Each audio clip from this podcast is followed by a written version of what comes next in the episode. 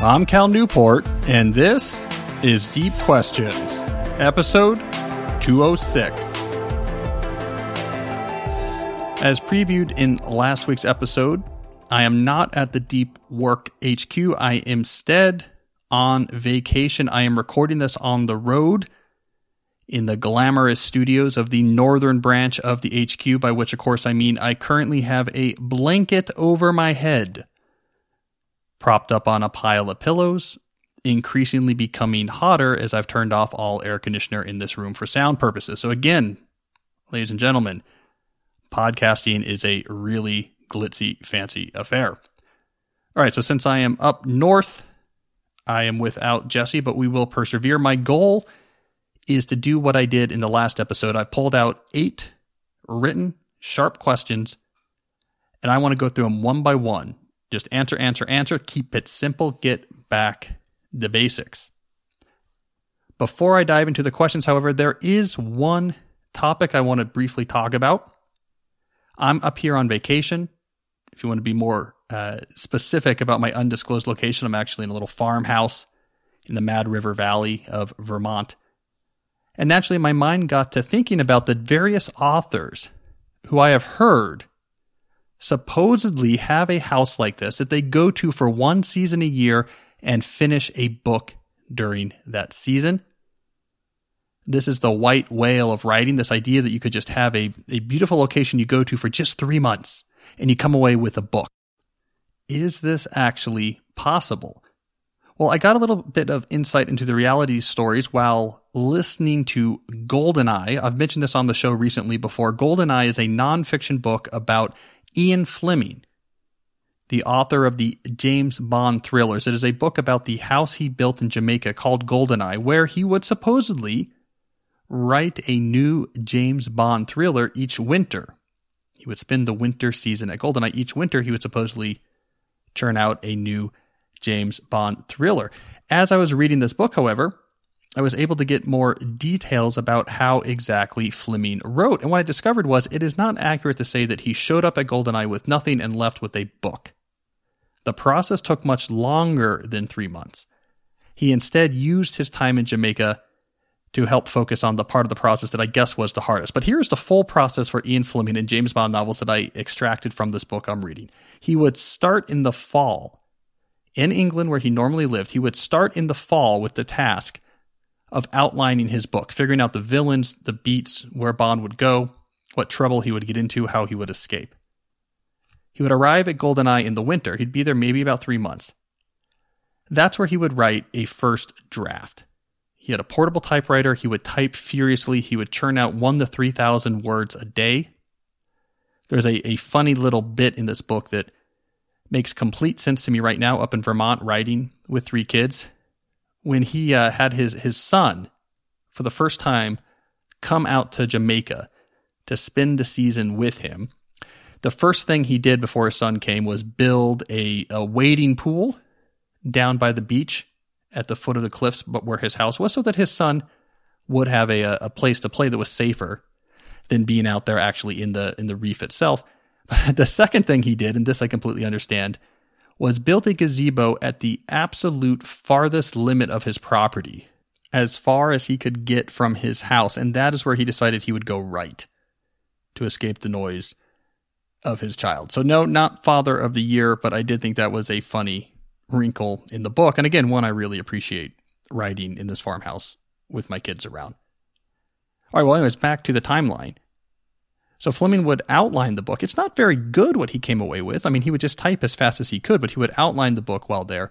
Once he returned in the spring to England, all spring and into the summer, he had to work on actually editing and polishing the book, getting it ready to submit, and then all the work of actually going through the copy edits and the final preparations for publication. So I suspect when we hear about authors going to a distant location to finish their book in one season, this is usually what that means to get one of the key phases of writing complete while away. Not that they were actually going from zero to done all in one compressed period, though again, we all can dream. In the meantime, I'm wondering how quickly can I get a gazebo construction team up here to Vermont? All right, anyways, uh, an aside just thought it was interesting because I'm on vacation. We got eight questions. I'm excited to rock and roll. But before we do, let me briefly mention one of the sponsors that makes this show possible, and that is our good friends at Blinkist. As I like to say, in our current world, ideas are power, and the best source of ideas are books. The question is, how do you figure out which books to read? This is where Blinkist enters the scene. They provide 15 minute text or audio explainers called Blinks of over 5,000 nonfiction titles spread over 27 categories. This allows you to very quickly get the main idea of a book and figure out do you know enough from that, or is it worth actually buying the book to dive in deeper? Let's say, for example, you read Yuval Harari's Sapiens and you enjoyed it and you wanted to know if you should buy Homo Deus, his follow up. Do the 15 minute blink. I did to get the lay of the land and figure out is this book worth reading or do I know what I need to know? So right now, Blinkist has a special offer just for our audience. Go to Blinkist.com slash deep to start your free seven-day trial and get 25% off a Blinkist premium membership. That's Blinkist, spelled B-L-I-N-K-I-S-T. Blinkist.com slash deep to get 25% off and a seven-day free trial. That's Blinkist.com slash deep. I also want to talk about Wren, W R E N, which is a website where you can calculate your personal carbon footprint based on your lifestyle, then offset it by funding projects that plant trees, protect rainforest, sequester CO2, and more. Now, if Jesse was here, I'd make fun of his old pickup truck and all the pollution it produces, but he's not, so I will resist. I do want to mention, though, and this is just science, that if Jesse had driven his pickup truck up to Vermont to participate in this podcast, that drive alone would have generated enough pollution to melt over 70% of the ice mass of Greenland. That's just science. I'm just reading that here off of this uh, this paper sent to me by the good people at Wren.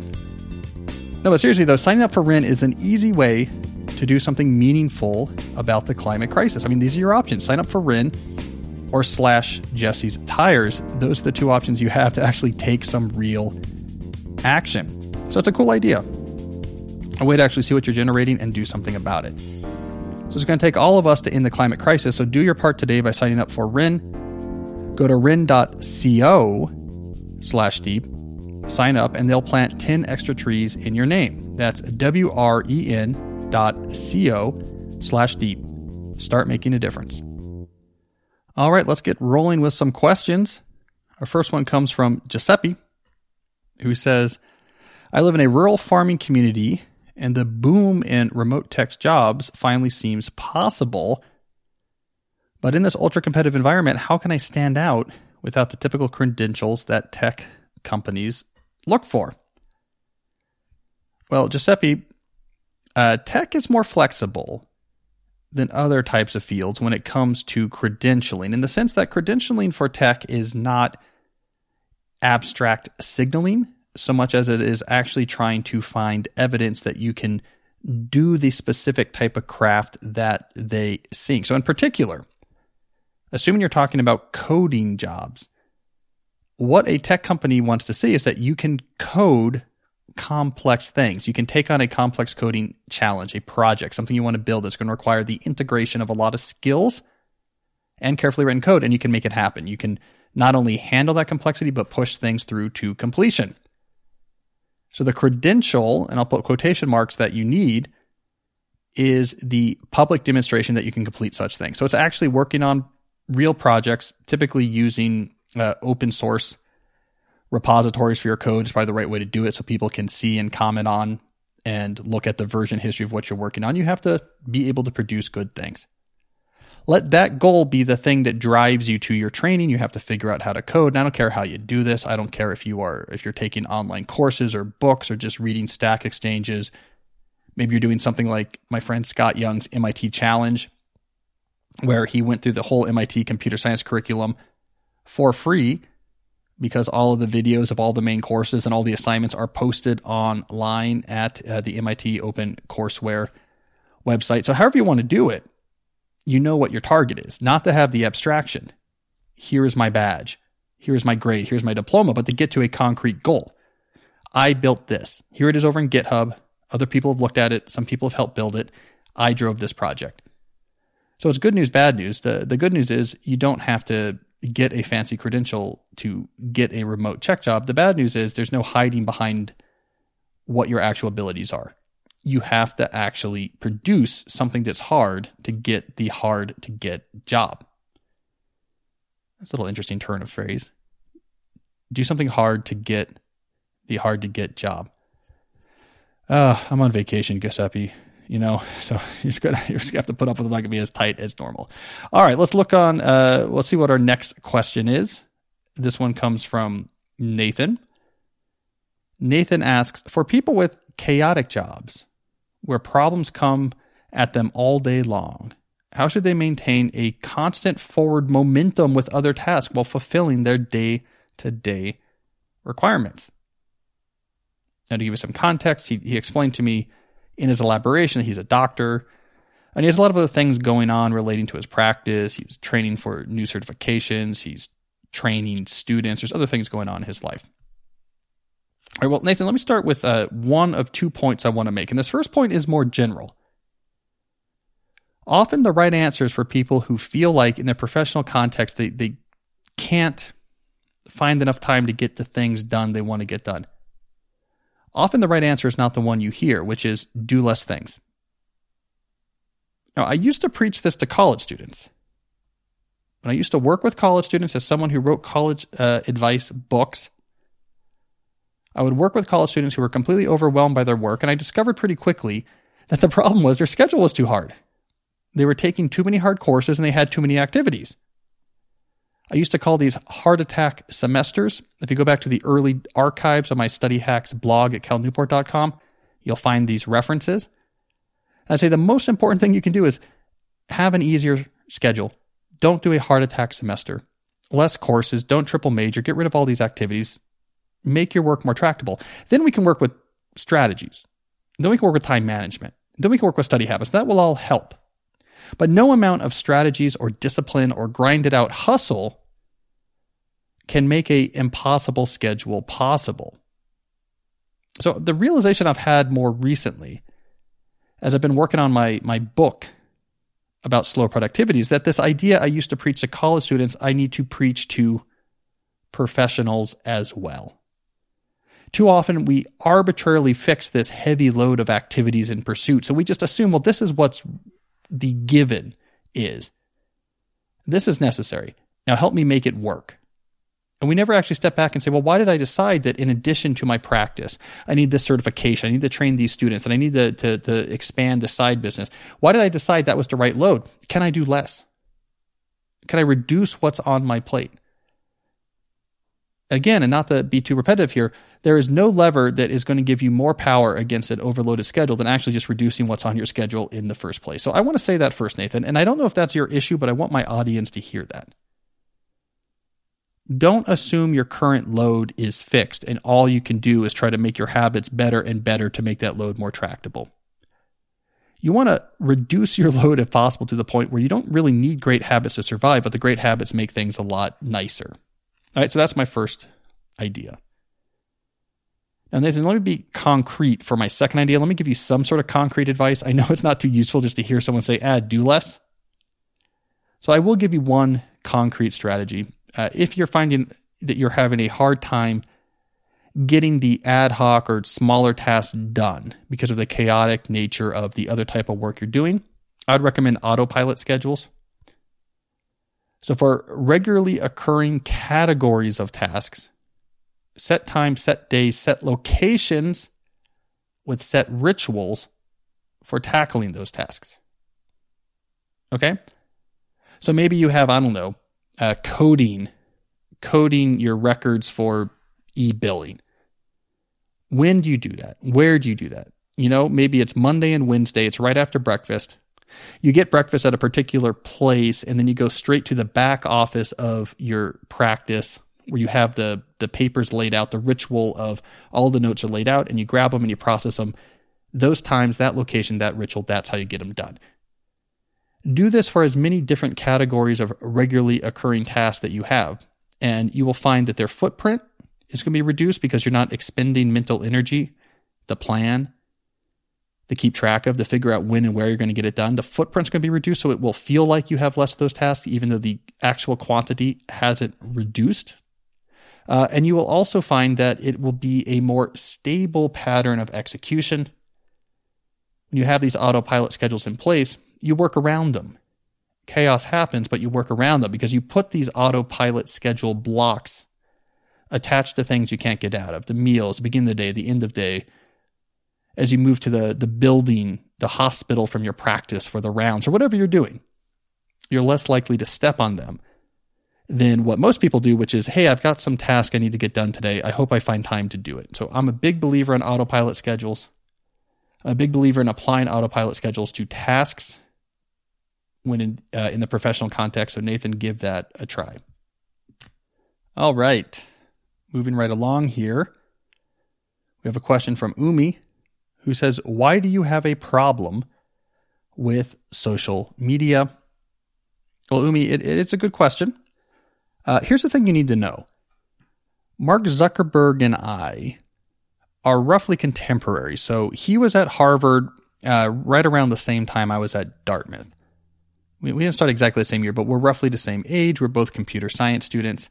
And so our worlds overlapped. And it's a story I haven't told often, but when I was at Dartmouth, I, I spent a, a little while rowing crew. I rowed for the crew team. And I remember we had a race down at Harvard. It was on the Charles. It was uh, Dartmouth, versus Harvard and uh, MIT. Uh, I'm an MIT guy, so no offense to MIT, but they weren't exactly in that race. Anyways, I was I was here down there on the Charles, rowing in the boat, three seat, rowing in the eight against a Harvard team, going down the Charles neck and neck, neck and neck, coming coming up to the finish line. Uh, this was a 2,000 meter race. As we're getting closer, right off of the port side of our shell, surfaced a mini submarine piloted by Mark Zuckerberg. It was one of his plans for evil genius world domination. Eventually, this plan, where he's used a submarine to try to create a giant tsunami to to deluge the East Coast. Eventually, he gave up this plan to instead try to conquer the world with Facebook, but it was one of his early plans. And the wake from that mini submarine surfacing made me catch a crab, and we lost the race. And I said at that point, and I swore to my brothers in that boat and to the heavens above. Whatever Mark Zuckerberg did with his life, I would oppose it. So, Umi, true story. I don't know if I've told that before, but that's why I have a problem with social media. Okay, uh, look, I've had a blanket on my head too long. Um, here's here's the real issue here, Umi. I don't have an, a, a problem with the idea of the social internet. I don't have a problem with the idea of creating digital platforms that leverage the internet to help people connect with other people and express themselves. All of that is great. All of that is embedded into the basic promise of the internet. My issue has always been with what I call social media universalism. And this is the idea that there would be a small number of social media platforms that everyone would feel obligated to use. And the small number of monopolies would essentially define internet activity for the whole world. That was the state we ended up in not too long ago when you had Facebook, Instagram, Twitter, a few other pretenders to the tr- throne that would come and go, that everyone felt like they had to use. That was the problem, the universalism of a small number of monopolistic platforms. This caused two big issues. One, that sense of obligation meant people were trapped or captured in services that was causing for many people, not everyone, but for many people, obvious obvious problems, obvious issues, obvious hardships, but they felt like I have no other choice. We have to use these platforms. So you had people looking at the carefully curated portrayals of their friend's life and getting a lot of anxiety from it, but they felt like, what can I do? I have to use these platforms. You had parents that found themselves coming back to their phone again and again, that the addictive hook of something like Twitter or Instagram or the Facebook feed was drawing their attention to these devices more than they wanted to, that they were there at reading hour or bath time with their kids and couldn't wrench their attention away from the phone. They knew what they were looking at on that little glowing piece of glass was much less important to these other things than these other things in their lives. But they felt obligated to use the services. And once in that ecosystem, had to expose themselves to the carefully engineered addictive attention traps. So again, universalism was causing problem. I mean, it's not unlike a world in which it was just expected that you smoke. It'd be weird if you didn't. You'd have a lot of hacking cigarette addicts frustrated with how many packs they're going through each day, but saying, What can I do? I have to smoke. We all smoke, and I find these to be really addictive. The other issue caused by universalism is that humans are a social animal, but we're a social animal that is not meant to operate in the context of everybody being in the same tribe. And what I mean by that is having access to the thoughts, opinions, critiques, frustrations, craziness, brilliance of millions of people. Our brain has the social context of a Paleolithic tribe. Our brain has the context of, I don't know, a hundred people maybe that we know, we know what's going on, and we have to take seriously what they're saying. They create the whole information context in which our survival depends. That brain does not do well with Twitter. It does not do well when something you can post will get seen by millions of people. And if only 0.01% of the people who see it are off their meds that day, or mad at you, or don't like the way they look, those responses will come across to you as strong as having a sizable faction of your 50 person tribe decide that they're going to kick you out. It's going to make you anxious. It's going to make you upset. It leads to weirdness. It leads to hyper partisanship. It leads to conspiracy theories. It leads to anger. I have seen this again and again. People who just have turned angry because they're exposed to this universalist social information context that we're not wired for. So there are problems when you say, hey, everybody, you have to use these services no matter how many negatives they cause, and no matter how unnatural it is for so many people to be connected on the same homogenized communication context platform. So I did not like universalism, but I like social media. And I'm a big believer of a future in which we fragment and diversify the world of social media technology. A future in which there are many, many different platforms for many different purposes and interests and types of people, where there's options if you don't like something, if it's weirdly addictive, if you're looking at it when you're trying to give a bath to your kids and you don't know why, you say, forget that. I just won't use it. Why would I use that? I'll use this other one instead. I'll uh, choose this thing that's dedicated just to bike enthusiasts in the Northeast Kingdom of Vermont or I'm really into DIY and maker stuff. And I have a community here where we post videos and we know each other and we have these real world get togethers and, and I really like it. Or, you know, I have, I have, a particular sensitivity to certain types of information, but I found this great group that shares my sensitivities. And as a, as a small group, we've come together and set community standards that makes me feel safe. This world of diversified and fractured social media technologies, I think, is a world in which the internet is improving things. You contrast this to a world with three platforms owned by two companies bad things and th- bad things will ensue. Now, the good news is I think we are moving towards that more fragmented, diversified, robust ecology of social media technologies. Actually, while I'm up here in Vermont, I, am in the final stages of, a, of an essay that will talk about this. They'll give some more thorough explanation for why I think that's happening. I won't say much more about that now. I'll wait for this to actually be published, but stay tuned for that. But Umi, that's where I am. That's where I am. So there's really two things to remember here. One, universalism, monopoly platforms is a problem. That's not the right way for the social internet to operate. And number two, Zuckerberg, I have not forgotten your submarine. We should have won that race. Revenge will be mine. All right, we're moving right along here. I am literally sweating, by the way. I am in a blanket surrounded by pillows. I am hot. But again, I do it all for you. All right, let's keep rolling. We're going to do a quick episode here, old school style. Taylor is next. Taylor asks Do you have any advice for students starting their first internship? Well, Taylor, my advice when you're starting out in any new professional context as a young person, be it an internship or your first job, is to deliver what you say you're going to deliver when you say you're going to deliver it at a good level of quality and then just repeat that again and again. It's not very exciting, but it is the foundation of the most rapid possible advancement. Do not be the person who let things fall through the cracks. Let be the person, Taylor, your supervisors, your colleagues, your coworkers trust. Oh, if we gave Taylor something to do, he'll remember it. He's not going to forget it. It will get done. If he says it's going to get done by Wednesday, he will. And if he's not, By Tuesday, he will let us know, hey, remember that thing I said I'd get done by Wednesday? There's some complications. It can be Thursday instead. And then he delivers on Thursday. And what he gives us is good. He goes above and beyond. Like, what do they really need from me here? What could they really, you know, I'm going to add a little extra to this. They weren't even thinking about this, going to make their, make their lives easier. So if you can do this, this dependability and quality, if you can do this again and again, it is like a superpower for an entry level position in the context of knowledge work the people above you will fall out of their seats to help you advance and get more opportunities. That is the whole ball game when you're starting out. Down the line, you can worry about innovation and big ideas and taking big swings and making sure you get enough deep work and producing, you know, brilliant new ideas. That will all come.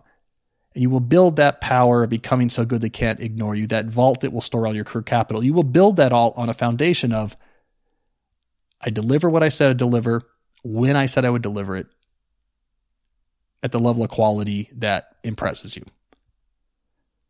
All right, before moving on, my next update from Vermont. So, not only am I under a blanket and sweating, it has just turned dark as night outside. I think a large thunderstorm is about to pass through. Probability that I am hit by lightning before finishing the next question. Let me just type this in my calculator 74%. So, just keep that in mind. Again, I am sacrificing on your behalf. All right, persevering. Our next question here comes from Muhammad. Muhammad says, a lot of the creators nowadays use tools like YouTube Shorts to solve or explain various concepts, problems, topics with very less time. Could you give us your thoughts on this method of acquiring information, whether it's beneficial or harmful? Well, Muhammad, I am withholding judgment on YouTube Shorts. In general, I'm withholding judgment on a lot of the recent innovations that are occurring or experiments or variations. I don't know what word to use here, but these various different forms of video and video delivery. I'm withholding judgment because I think democratized multimedia content is a major emerging sector of our economy. That is the ability the ability for people who are not in professional media to produce professional quality media, I think is going to be, has already started to be, but is going to become a very disruptive force in the entertainment landscape. I think audio, that is podcasting, like you're hearing now, is just the first step of a much broader revolution that is going to be more video focused than audio. I mean, TV dominated radio. Radio was great in a world where you didn't have it. TV was even better. So I think there's these revolutions that are going to happen, but I can't predict how it's going to unfold. So I look at a lot of the churn and experimentation happening right now in user created video content. So like YouTube shorts versus longer YouTubes. I mean, maybe TikTok. TikTok, there's two separate things going on there. There's short content, and then there's the algorithm for selecting it, which is its own beast. More on that later. Again, I have a, an article coming out soon that talks more about that. And I'm just stepping back and saying, let's let this ecosystem do its thing. Let's let new species of video production arise and compete for resources and see what survives. I'm trying to withhold judgment. I don't want to dismiss things too quickly. Maybe short's to be better than long. Maybe professional quality, raising up the quality is going to be the key, not duration. I don't know.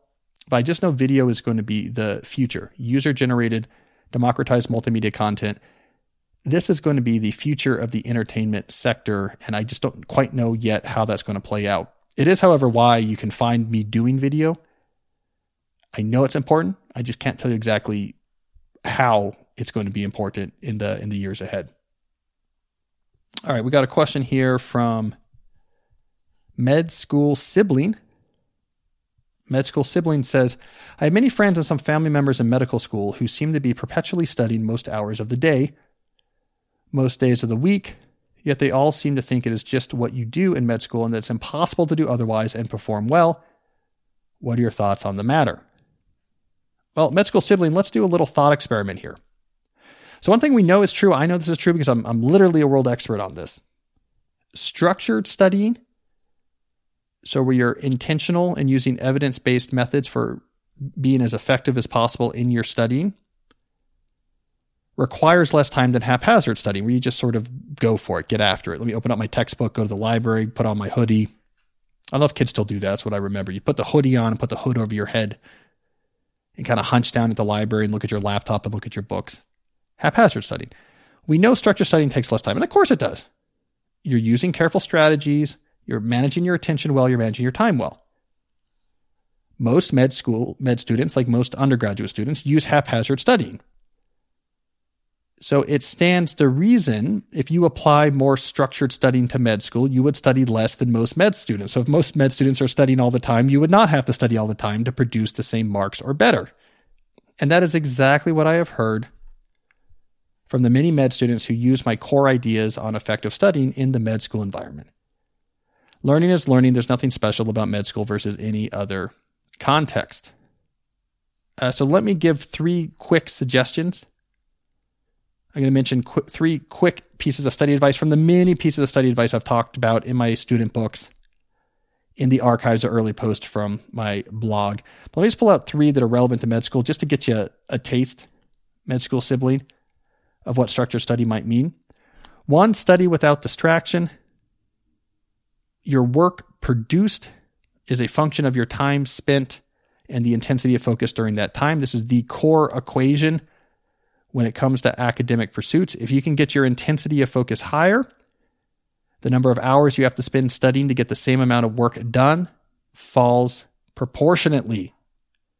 So when you study, do not context shift. Do not have WhatsApp open. Do not have Twitter open. Do not have your text messages on your phone available. Actually, just be focusing on the studying as intensely as you can during the well defined study periods. Take well defined breaks to context switch to look at other things like communication.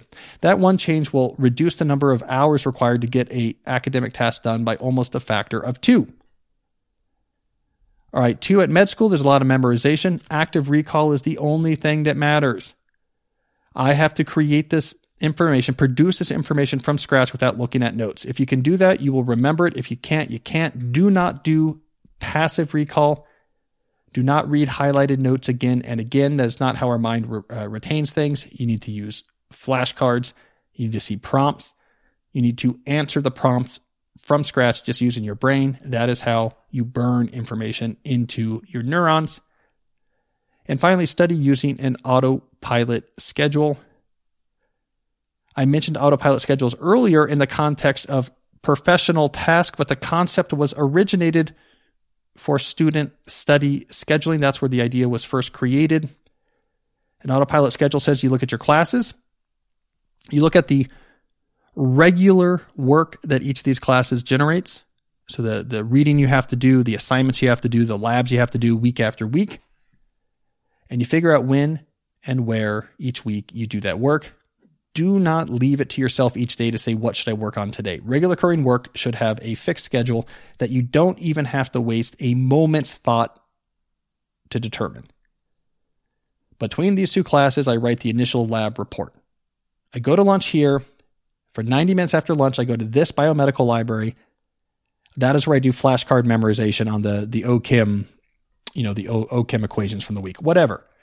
Same location, same times, same days every week you put these three things together studying without distraction, relying on active recall and ignoring passive recall, and scheduling with autopilot schedules, you will study half the time as the other students. It's not so hard. They're just bad at studying. They might be smart, but they're bad at studying. Be good at studying. You don't have to be nearly as smart to do just as well. All right. Moving along here, I have two questions left, and they're good ones both sort of philosophical and deep life focused. But before we get to those last two questions, let me just talk briefly about another sponsor that makes this show possible, and that is our friends at ZocDoc. As Jesse knows, if he was here, he would acknowledge this and confirm this. There is no URL I like saying more than ZocDoc.com. What is ZocDoc? It is a free app that shows you doctors who are patient reviewed take your insurance and are available when you need them. This is one of these ideas that makes so much sense, it'll be hard to remember why you ever did it any way differently. If you're going to go to a restaurant, right, what are you going to do? You're going to look up reviews. Where is the restaurant? When is it open? Can I get a reservation? Do people like it? Why aren't you doing the same with your doctors? And ZocDoc allows you to do this.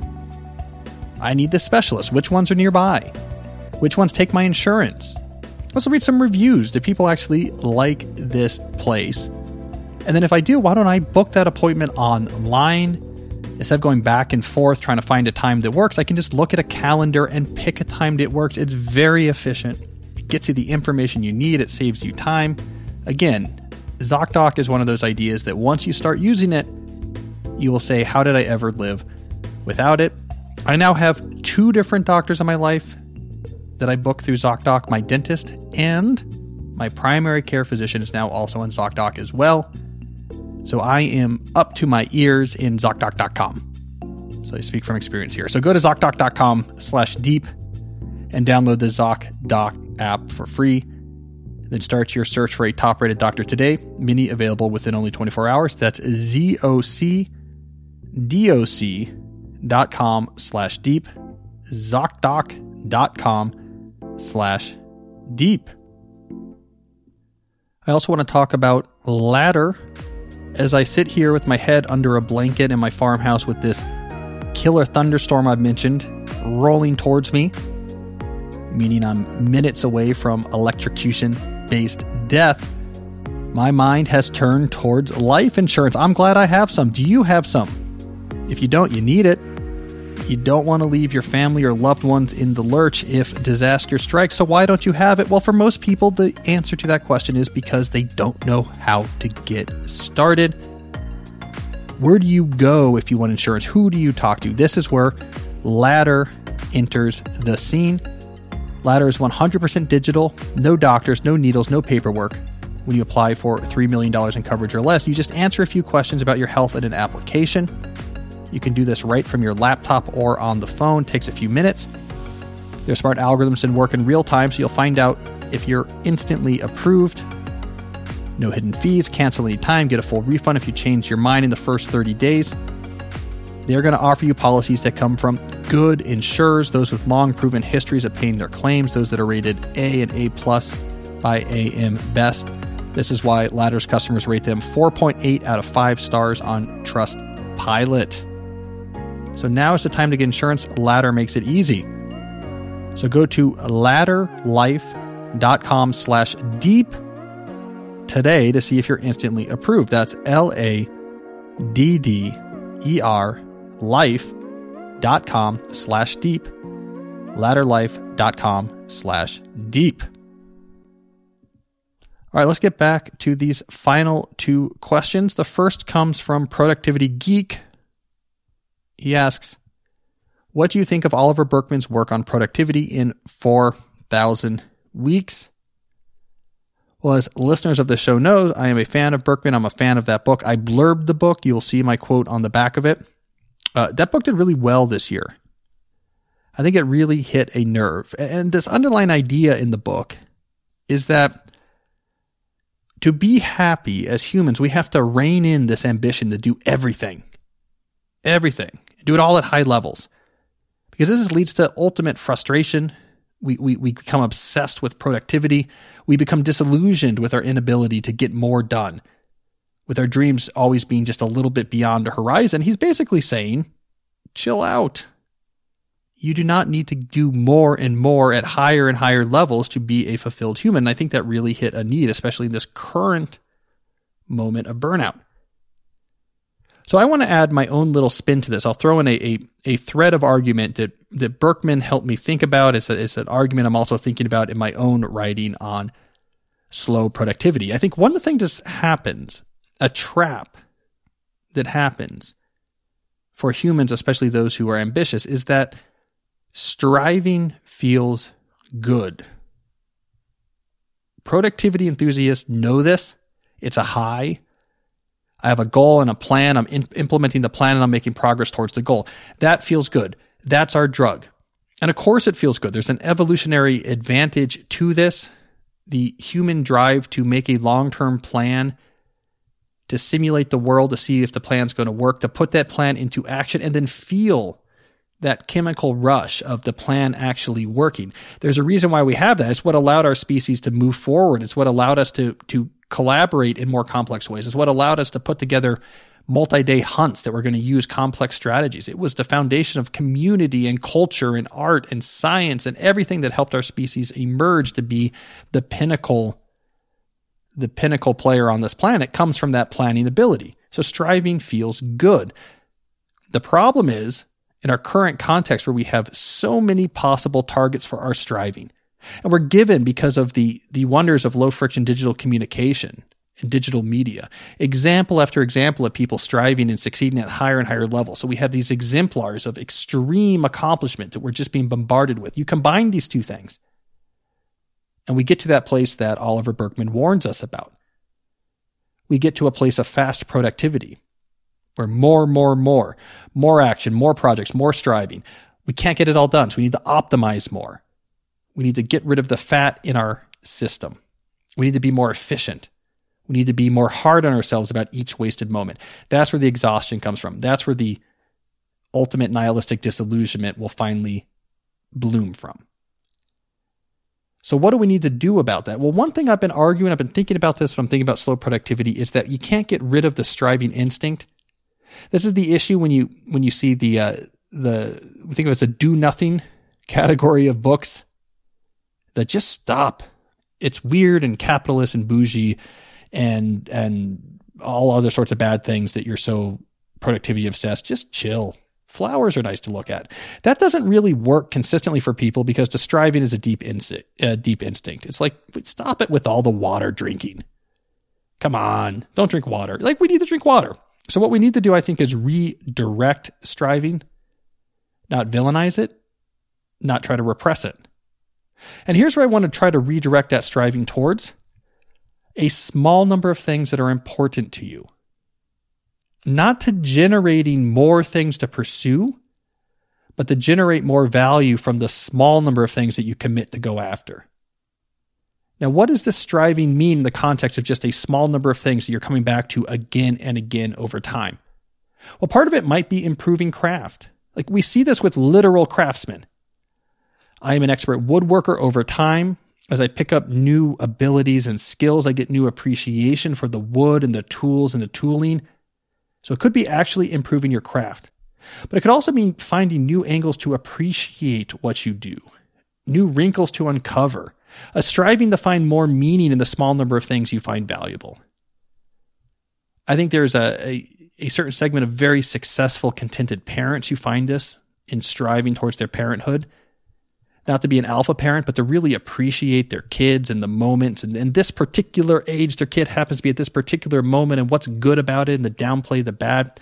We see it in athletes. We definitely can see that. We see it in artists. We see it in writers. As their craft gets more advanced, as their, as their ex- ability to express gets more nuanced, as they mature in how they're producing. So this is my, my spin. I'm going to pull out of the foundation laid by Oliver Burkeman we get obsessed with productivity because we are a striving species. This is problematic. The best solution to this is to redirect that striving instinct not towards doing more, not towards just ratcheting up the level of accomplishment, but taking the things that we already know are meaningful and finding more meaning in it.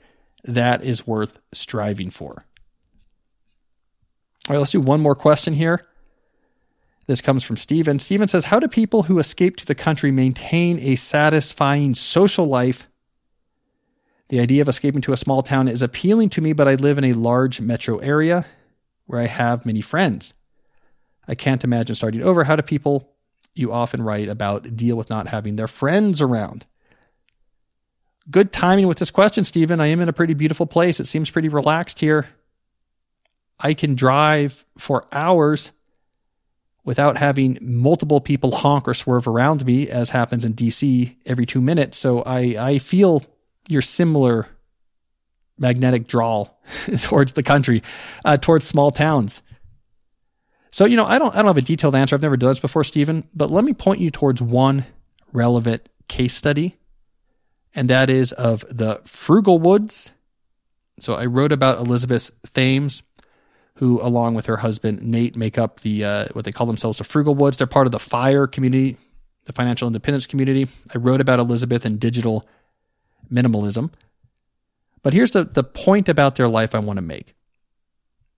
They were living in Cambridge, uh, Central Square, actually. So they're living in a townhouse in Central Square neighborhood of Cambridge.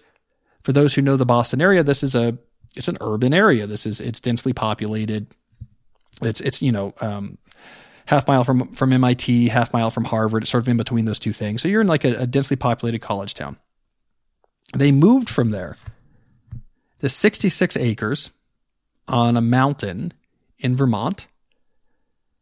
Uh, this was a, a isolated location, right? They, they had a good internet out there, but no phone line, no cell service. So if like that line goes down, if the power goes down, they are out of luck. They have to hike. They have to hike through snow to get to a neighbor's house. And they're near a small town, up a mountain. You have to drive for a while down a long driveway that Nate spends a lot of time having to clear fallen trees from to get to a small town. All right, so what happened to the social life of the Frugalwoods when they moved from densely populated college town Cambridge, Central Square of Cambridge, to a 66 acres on top of an isolated mountain? Liz told me they've never felt more social in their life. Moving to the small town embedded them more thickly into existing social networks than they had ever experienced in the densely populated city. They got to know people. People depend on each other more. There's a lot more hospitality. People will just come by to bring you food because they think you would like it. They got involved in events. They got involved in the local church, which which embedded them even uh, thicker into these connections. They have good, deep friends. There's a grandmother in the town who watches their kids because she just misses kids and likes to do it. Uh, they have various friends who come by. They because they, everyone has land up there. They do these elaborate celebrations for different holidays, grow pumpkins for Halloween or etc. Anyways, I just thought that was interesting. It's one data point. But they left the city, they went to the country. They have never felt more social. So Stephen, keep that in mind. Maybe go read some of the Frugalwoods blog post. Maybe even send them a message. They'll respond. But I know it would be sad to to lose your existing friends, but this happens to people all the time. People have to move for a lot of reasons, professionally, for education reasons, to to follow a, a spouse who maybe whatever gets deployed in the military. People move all the time. You stay in touch with your good friends. It's a little bit sad not to be around your other friends, but that's not new. The question is, would you be able to build new friends in a in a rural location? The answer is maybe. At least don't assume that's going to be impossible. But if you do, don't move up here to Vermont because I like it up here and maybe we'll have a house up here one day and I don't want it to be more crowded. So here you would be lonely, but other places I think you might enjoy. All right, well, that's all the time I have for today. I literally just got a text from my wife since she's coming back to the house with the kids from the swimming hole where they were, which means my ability to record here is about to disappear. So let's wrap it up. Thank you, everyone who's listening. Uh, if you like what you heard, you will like what you read in my newsletter at calnewport.com. Get my weekly article. No video for this episode because I'm not in the studio, but there is video of all of my other episodes at youtube.com slash calnewportmedia, so check that out. be back next week. I have a special interview episode next week that I pre-recorded. And until then, as always, stay deep.